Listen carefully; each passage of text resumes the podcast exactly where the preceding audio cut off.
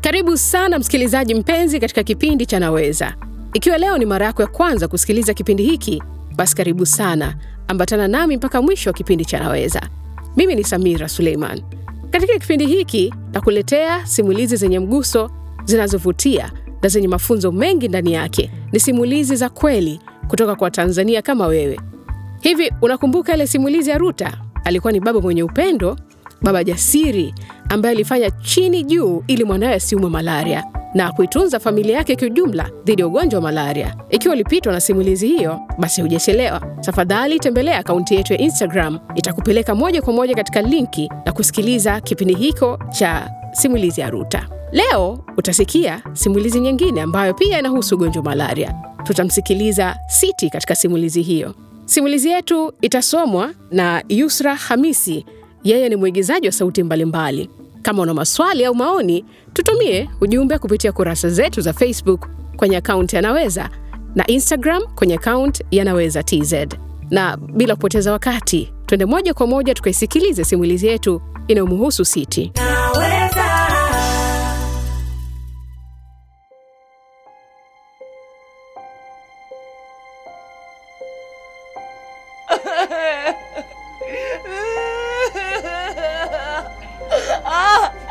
Nilihisi kama moyo umesimama. Mtoto wa yule mama alivyokuwa amelala hasogei, mama yake aliyekuwa akipiga mayowe ya uchungu na manesi wakijaribu kumtuliza. Niliogopa sana nikimtazama mwanangu ambaye aliumwa ugonjwa kama wa yule mtoto, mwanangu aliyekuwa akipigania maisha yake. Nikaomba Mungu asimchukue. Sikuwahi dhani kama malaria inaweza kuwa hatari kama vile nimekuwa nikisikia wataalamu wa afya wakitahadharisha, lakini sikufikiri ingekuwa inatisha namna ile. Nakumbuka siku niliyoingia hospitalini na kuambiwa mwanangu inabidi alazwe, namna nilivyoishiwa na nguvu nilipoona anatundikiwa madripu. Mwanangu mchanga ambaye ndiyo kwanza alikuwa ameanza kutambaa, ukiambiwa inakaribia saa kumi na bado hana dalili ya kupata nafuu, huku watoto wengine kama yeye wakiendelea kupoteza maisha. Jamani, inauma sana. Sikuwahi fikiri ningekuja kufikia hapa. Mimi Siti niliyekulia Kahama katika familia yenye furaha ya watoto wanne. Sikuwahi fikiri ningekuja kuwa mpweke na kwenye majonzi mazito kama hivi. Nakumbuka kama juzi tu nilipokuwa shuleni naelekea kumaliza elimu yangu ya sekondari, nilikuwa na ndoto nyingi za baadaye ikiwemo kuolewa na kijana niliyesoma naye darasa moja ambaye nilimpenda, kijana ambaye niliamini tutajenga familia. Lakini kama unavyojua, mapenzi ya shule huwa hayadumu. Ahadi nyingi huwa ni mbinu tu za kumfanya msichana akubali kuingia kwenye mapenzi. Na kweli nilipopata ujauzito wa yule kijana hakutaka tena kunijua. Basi taarifa za ujauzito wangu ziliposambaa shuleni, nikasimamishwa masomo. Nyumbani nako hawakutaka kukaa na aibu niliyowaletea, hasa ukizingatia nilikuwa mtoto wa kwanza. Familia ikaamua kunifukuza nyumbani, nikaondoka na kuhamia Mwanza.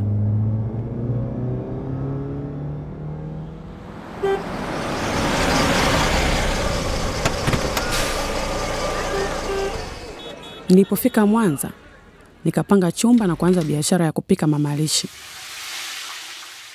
kuilea mimba peke yangu huku nikijaribu kujitafutia riziki ilikuwa ni changamoto sana. Hakuna aliyenijua wala kunijali ninayoyapitia. Nilijitahidi hivyo hivyo kulea mimba hadi nilipojifungua mwanangu Zaka,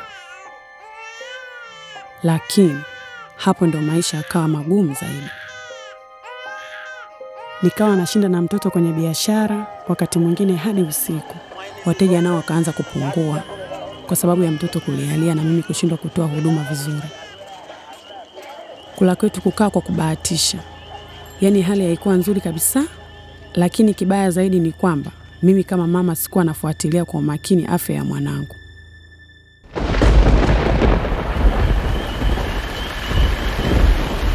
Chumba nilichopanga kilikuwa kina bati bovu.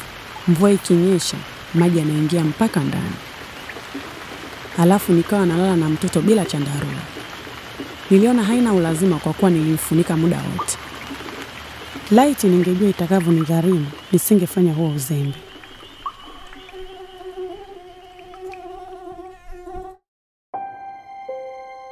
Muda si mrefu mwanangu alianza kukosa hamu ya kula na kutapika, akawa hachezi kabisa. Aliacha hadi kutambaa, akawa analala muda wote. Basi nilipoona hali imefikia hapo, ndo nikasema nimpeleke hospitali, lakini muda huo hali yake ilikuwa mbaya sana, hadi manesi walinishangaa kwa kumchelewesha mtoto kupata matibabu. Nilijisikia vibaya kwa kweli, nilijiona kama sistahili kuwa mama.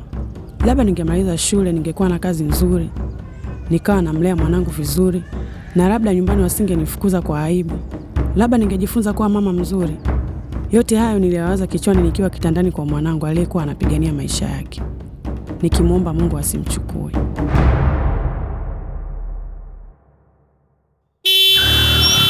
Oya, angalia unapokwenda mama.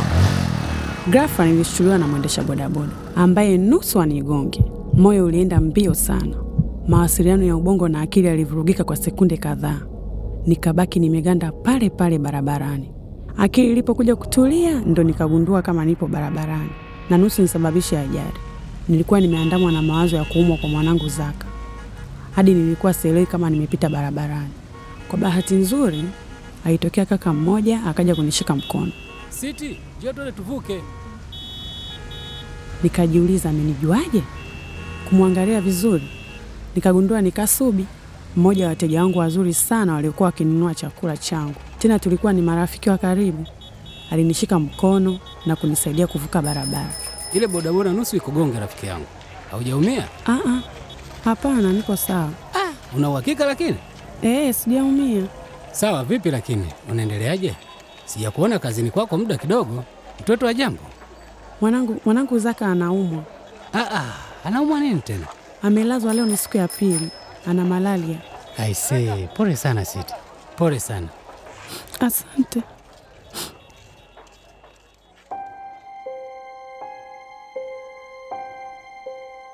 Kasubi akaamua kunisindikiza hadi nyumbani ambako nilikuwa naenda kuchukua nguo kwa ajili ya mtoto. Nikamwelezea hali ilivyokuwa inanisibu, kuwa japo mwanangu alipata matibabu bure, nilishindwa kumpatia mahitaji mengine madogo madogo kwa sababu akiba ya pesa niliyokuwa nayo ilinishia, na nilishindwa kumwacha peke yake hospitalini nikafanya biashara.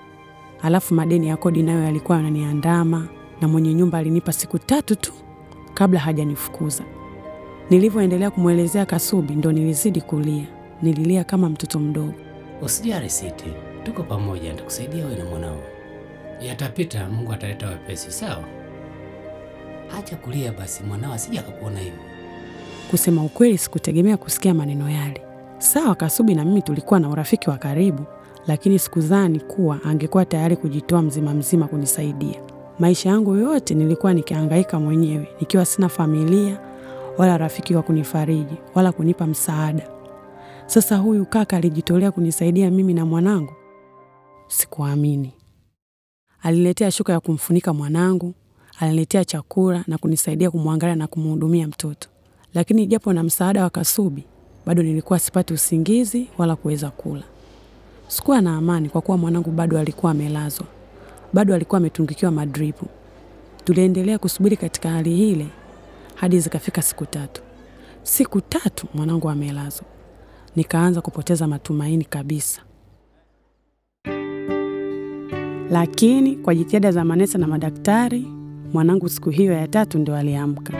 Nakumbuka nililia sana pale udini, nililia sana kwa furaha nikimkumbatia mwanangu Zaka kitandani alipokuwa amelala. Furaha yangu ilirudi tena. Siku ya tatu tukaruhusiwa kurudi nyumbani. Pale pale nikafanya maamuzi ya kubadilisha maisha yangu. Nikatafuta fundi akanizibia kwenye bati palipokuwa panavuja. Nikawa nahakikisha namwaisha mtoto hospitali hata akiwa na mafua. Sikutaka kuzembea tena. Alipofika miezi tisa, nilimpeleka kliniki akapata chanjo ya surua na kupatiwa chandarua. Nilihakikisha tunalala kwenye chandarua kila siku. Baadaye mimi na Kasubi tulifunga ndoa, akanihamisha pale tulipokuwa tunakaa na kupanga kwingine ambako tukaanza maisha pamoja. Nikaendelea na biashara yangu ya kupika na kusaidiana na mume wangu kutunza familia yetu. Sasa hivi tuna mtoto wa kike anaitwa Bahati na kaka yake Zaka ana miaka mitatu na karibuni ataanza chekechea. Anapenda sana kuhesabu na kuimba A, B, C, D. Nadhani akiwa mkubwa atakuwa daktari aje kusaidia watoto wengine. Kwa kweli nimejifunza mengi kwa niliyopitia. Nimeweza kuelewa jukumu langu kama mama. Pia nimejifunza kuchukua tahadhari zote kuhakikisha nawalinda watoto dhidi ya ugonjwa hatari wa malaria.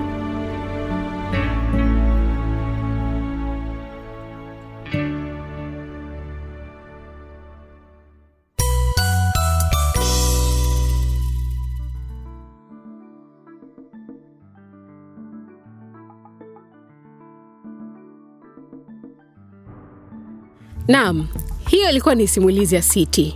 Kama unavyojua, kila wiki tuna kawaida kualika wageni kutoka tasnia mbalimbali mbali, ili kujadili simulizi zetu. Basi na leo pia tuna wageni special sana hapa ndani, watajitambulisha na karibuni tafadhali. Asante sana. Naitwa Filo Mchimbi, ni afisa afya, vile vile ni mdhibiti wadudu wa aina zao magonjwa, natokea manispaa ya Kinondoni. Na mimi naitwa Lea Ndekuka kutoka Wizara ya Afya, Maendeleo ya Jamii, Jinsia, Wazee na Watoto, Mpango wa Taifa wa Kudhibiti Malaria, kwenye kitengo cha uhamasishaji jamii kupambana na ugonjwa wa malaria. Naitwa Linda Nakara, natoka Wizara ya Afya, Maendeleo ya Jamii, Jinsia, Wazee na Watoto, Mpango wa Taifa wa Kudhibiti Malaria, kitengo cha uhamasishaji. Hao ni wageni wetu ambao tutakuwa nao leo kujadili simulizi yetu ya Siti. Simulizi hakika nasisimua na ya aina yake. Bila shaka wote mmesikiza vizuri, si ndio? Tumesikia, ndio. Sawa, eh, hebu tutazame kwa undani katika simulizi hii. Ni nini hasa tumekipata kutoka kwa Siti? Tumeona Siti akiwaka kidogo, tunasema mapuuza. Mtoto kaanza na homa kidogo kidogo, kashindwa kutambaa vizuri, mpaka anamuona amedhofu kabisa, hawezi kufanya chochote, ndo anapata mshtuko wa kumpeleka hospitali. Kwa kina mama wengi ambao wana kawaida kama hii Filo, au hata kina baba ambao pengine wanaona watoto wao katika hali kama hizo na wanatazama tu akiachia kina mama, una, unasemaje? Kwanza napenda niseme jukumu la kulea familia sio la mama peke yake. Hata wanaume ni wajibu wetu kuhakikisha kuwa familia zetu tunazilea na tunazilinda vizuri kutokana na magonjwa yoyote ambayo familia yetu wanazipata. Kwa hiyo akina baba, tuwe mstari wa mbele katika kuhakikisha tunawahudumia watoto wetu vizuri pindi pale wanapopata na homa. Sawa, tuliangalia swala nyingine kuhusiana na shughuli hasa masuala ya kipato ambayo um, leo umegusia kidogo kuhusiana na hilo, lakini sasa hivi maisha yamekuwa magumu, changamoto nyingi katika kutafuta, na inafikia hatua pengine unaweza kukutwa kutokana na kubanwa na majukumu yako, unashindwa kupata nafasi stahiki ya kumtazama mtoto, na pengine hata anapofikia hatua ya kupata kahoma fulani, ukaona ah, wacha tu nimpeleke baadaye, wacha tusubiri tuone itakuwaje baadaye nitakaporudi kwenye shughuli zangu. Hii kawaida kama hii tunaiweka vipi ili kuwashtua kidogo, kama ambavyo Sita alivyokuja kushtuka baadaye wale ambao wanatusikiliza? Uh, kwa kweli tunasema kwamba swala la kuwahi matibabu mapema ni swala muhimu sana. Haijalishi mtu una majukumu makubwa kiasi gani. Kwa sababu gani? Kwa sababu una, unapochelewa matibabu ndio hasa inapelekea malaria kuwa kali, na mara nyingi malaria yanayoua ni ile malaria kali. Kwa hiyo ukimchelewesha mtoto kumpeleka kuwahi matibabu, mwisho wa siku malaria yanakuwa kali, na kama hivyo anaweza akapoteza uhai au hata asipoteze uhai, lakini akapata madhara mengine katika makuzi yake. Kwa hiyo tunasisitiza kwa walezi, kwa wamama na wababa, wazazi kwa ujumla, kwamba pamoja na majukumu yetu mengine yote yaliyo mazito, lakini swala la kumwaisha mtoto kuwahi matibabu ni swala la muhimu sana ambalo inabidi lipewe kipaumbele, na kama sisi wazazi tunabidi tu, tufuatilie uh, makuzi ya watoto wetu, na ndio maana tunasisitiza pia kutambua dalili za malaria mapema. Kwa hiyo tunapoona mtoto hayuko vizuri, tunapoona kwamba mtoto ana dalili za malaria au ana dalili za homa na kuugua, basi inabidi tumwaishe kwenye kituo cha afya. Mm-hmm. Mi, mi na- natizama zaidi umri wa, wa Siti bado una, una kuna kitu nahisi na kikosa. Sisi hapa wengi wetu kidogo tumepiga umri, na kama ni changamoto za maisha nyingi tumeziona tu- na tumezipitia pia. Unaweza kushauri yani, au kuona nini hasa ambacho mabinti wanapaswa kuzingatia, pamoja na baba. Mababa siku hizi nao ni vijana pia, nini wanapaswa kuzingatia zaidi ili kuweza kuweka mazingira mazuri kwa watoto wao na kuhakikisha kwamba wanawafikisha katika vituo vya afya ipasavyo, yani ule muda upasao. Mm, Mimi nafikiri kwanza jamii, manake Siti pale alipokuwa sio kwamba alikuwa yuko peke yake, bado kulikuwa na wanajamii ambao wanamzunguka Siti. Kwa hiyo bado wanajamii wanatakiwa kumsapoti Siti, na ukizingatia kwamba umri wake ni mdogo, kumsaidia ili wanapoona vile mtoto amezidiwa aweze kumwahisha mapema hospitalini. Kwa wakina baba Siti, kama tunavyoona ni kwamba baba alikuwa ameshamkimbia, kwa hiyo tunawasisitiza vijana wanapopendana, bahati nzuri Mungu akawapatia watoto, wasikimbie, wachukue jukumu la kuwalea watoto kwa pamoja na kusaidiana kumlea mtoto yule kwa pamoja mpaka atakapokuwa. Sawa, una cha kuongezea Filo? Cha kuongeza kikubwa ni kuna faida nyingi za kumwaisha mtoto kupata matibabu. Ya kwanza, gharama za matibabu zitapungua kwa sababu atakaa muda mfupi katika kituo cha afya au hospitalini. Ukimchelewesha, uwezekano wa kutumia madawa mengi na siku nyingi unakuwa ni mkubwa, lakini vilevile muda wa kutoa huduma kwa madaktari na manesi wanaweza wakapata muda wa kuhudumia tena wagonjwa wengine, tofauti na unavyomchelesha mtoto kumpeleka hospitali. Naona kuna simu inaingia, hebu tafadhali tumsikilize msikilizaji wetu. Unatakiwa usubiri kwa muda gani tangu mtoto apate homa ndo umpeleke hospitali? Asante sana Zuberi kutoka Tanga. Nadhani tumelisikia vizuri sana swali lake Zuberi. Filo, unasemaje kwenye hili swali? Tunashauri muda wowote dalili zinapojitokeza mtoto awaishwe hospitalini, usisubiri. Lakini kama kuna sababu zingine za msingi, basi zisizidi masaa 24. Kuna simu yetu ya pili hapa na inatoka Mwanza, anaitwa Neema. Nilikuwa nauliza hivi, siku hizi hata mtoto akiwa na homa ukimpeleka hospitali na akapima, unaambiwa hana malaria. Hivyo vipimo vinavyotumika siku hizi ni sahihi kweli? na hii inaonekana watu wengi hata mitaani utasikia. Nikumbusha kitu hapa, kuna mtu mmoja aliwahi kwenda kupima katika vituo vya afya vitatu ili tu wapate uhakika wa majibu yake. I- Hili tunaliwekaje au tulizungumza vipi hapa? Kwanza, vipimo vya malaria vinavyotumika ni sahihi kabisa, ni sahihi na salama. Tunataka jamii ijue hivyo kwamba vipimo vile vya haraka ni sahihi na viko salama, na jamii inatakiwa ijue ya kwamba kwa sasa hivi tunavyoenda, malaria imepungua sana.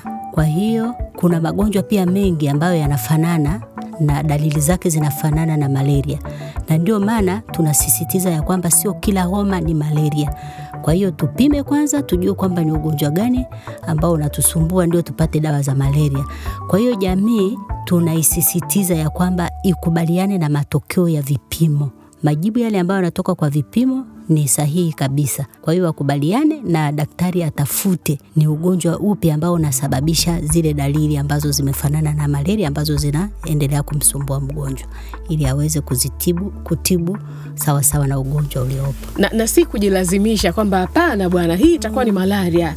Haiwezekani, mi kichwa kinaniuma, mi najisikia sijui hapa kuko hivi, mi nikipata malaria najisikia kabisa dalili hizi. Haipaswi hiyo. Haipaswi, na unakuta wengine, unakuta akikutwa hana malaria anaamua kwenda kununua dawa za malaria mwenyewe anameza. Mm. Kwa hiyo tunasisitiza pia kwamba hiyo si sawa. Kama umeambiwa huna malaria, basi ni kweli huna malaria.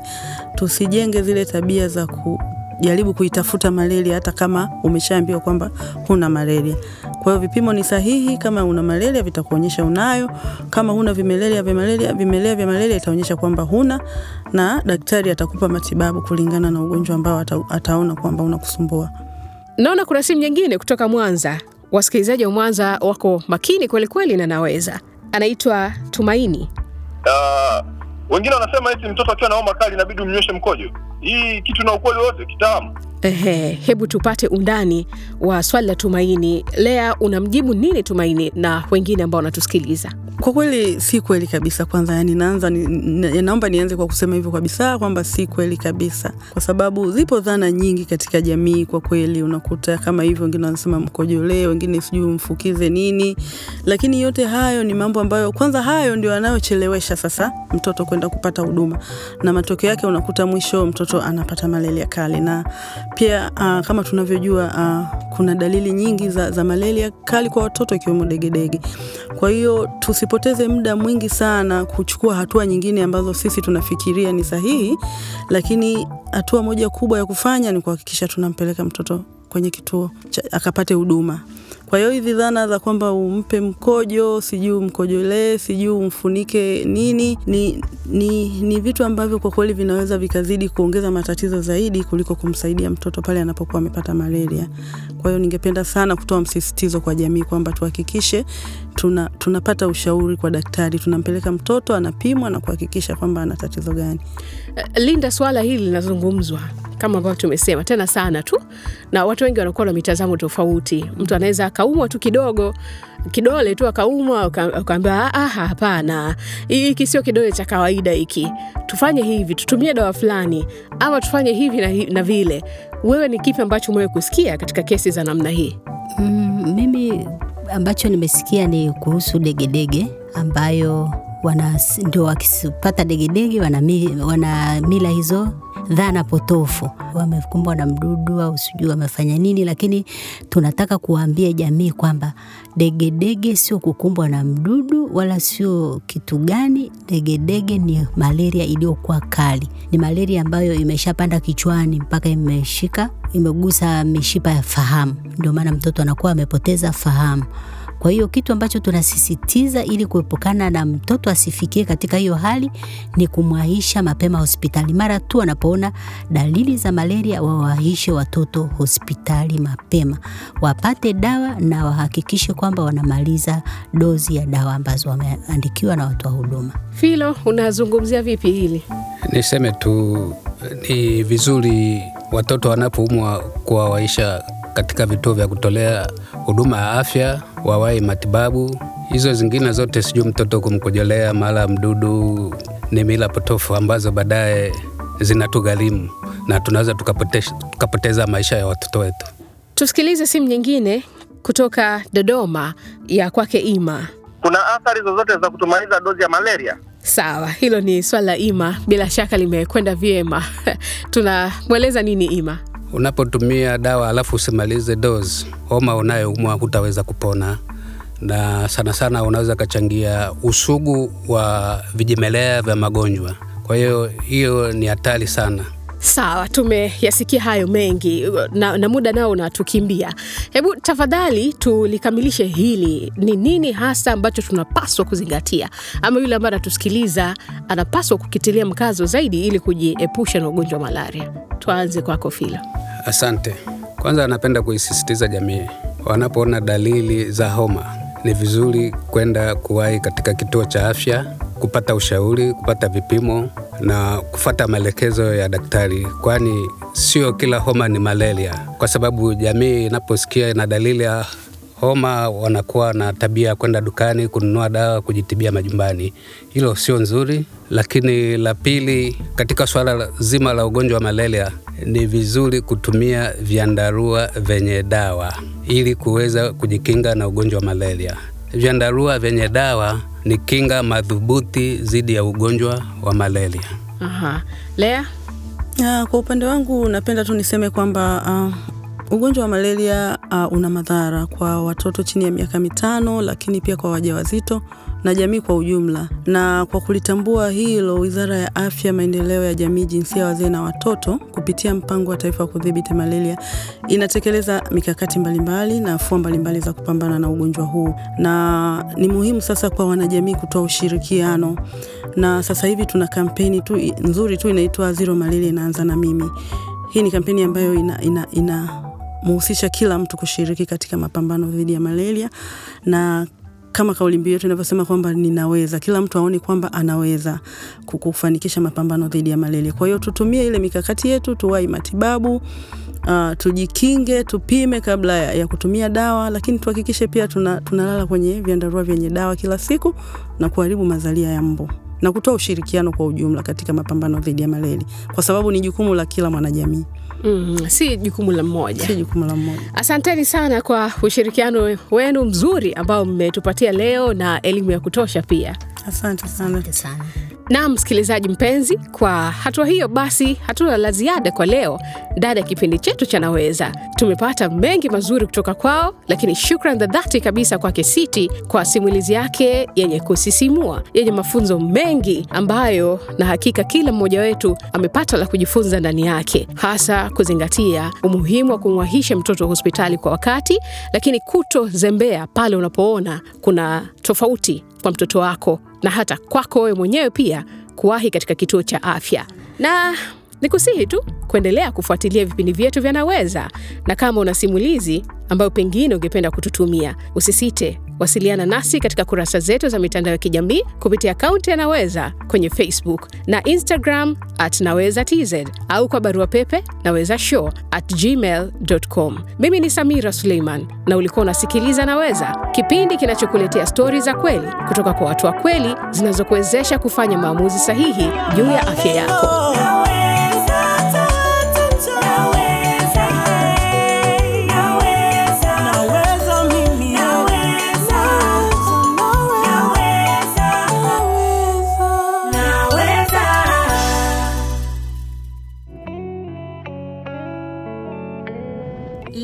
Lala mtoto lala, lala tulia, jua lishatua, lala sinzia, kwenye usiku wa kiza, lala ntakulinda, ndani ya chandarua, lala utakuwa. Na ndoto zako zitatimia. Lala mtoto lala, lala tulia. Malezi bora huanza kwa kusema naweza. Mkinge mtoto wako dhidi ya mbu wenezao malaria. Hakikisha wewe na familia yako mnalala ndani ya chandarua chenye dawa kila siku. Ujumbe huu umeletwa kwenu na Wizara ya Afya, Maendeleo ya Jamii, Jinsia, Wazee na Watoto kupitia kitengo cha elimu ya afya kwa umma kwa kushirikiana na watu wa Marekani.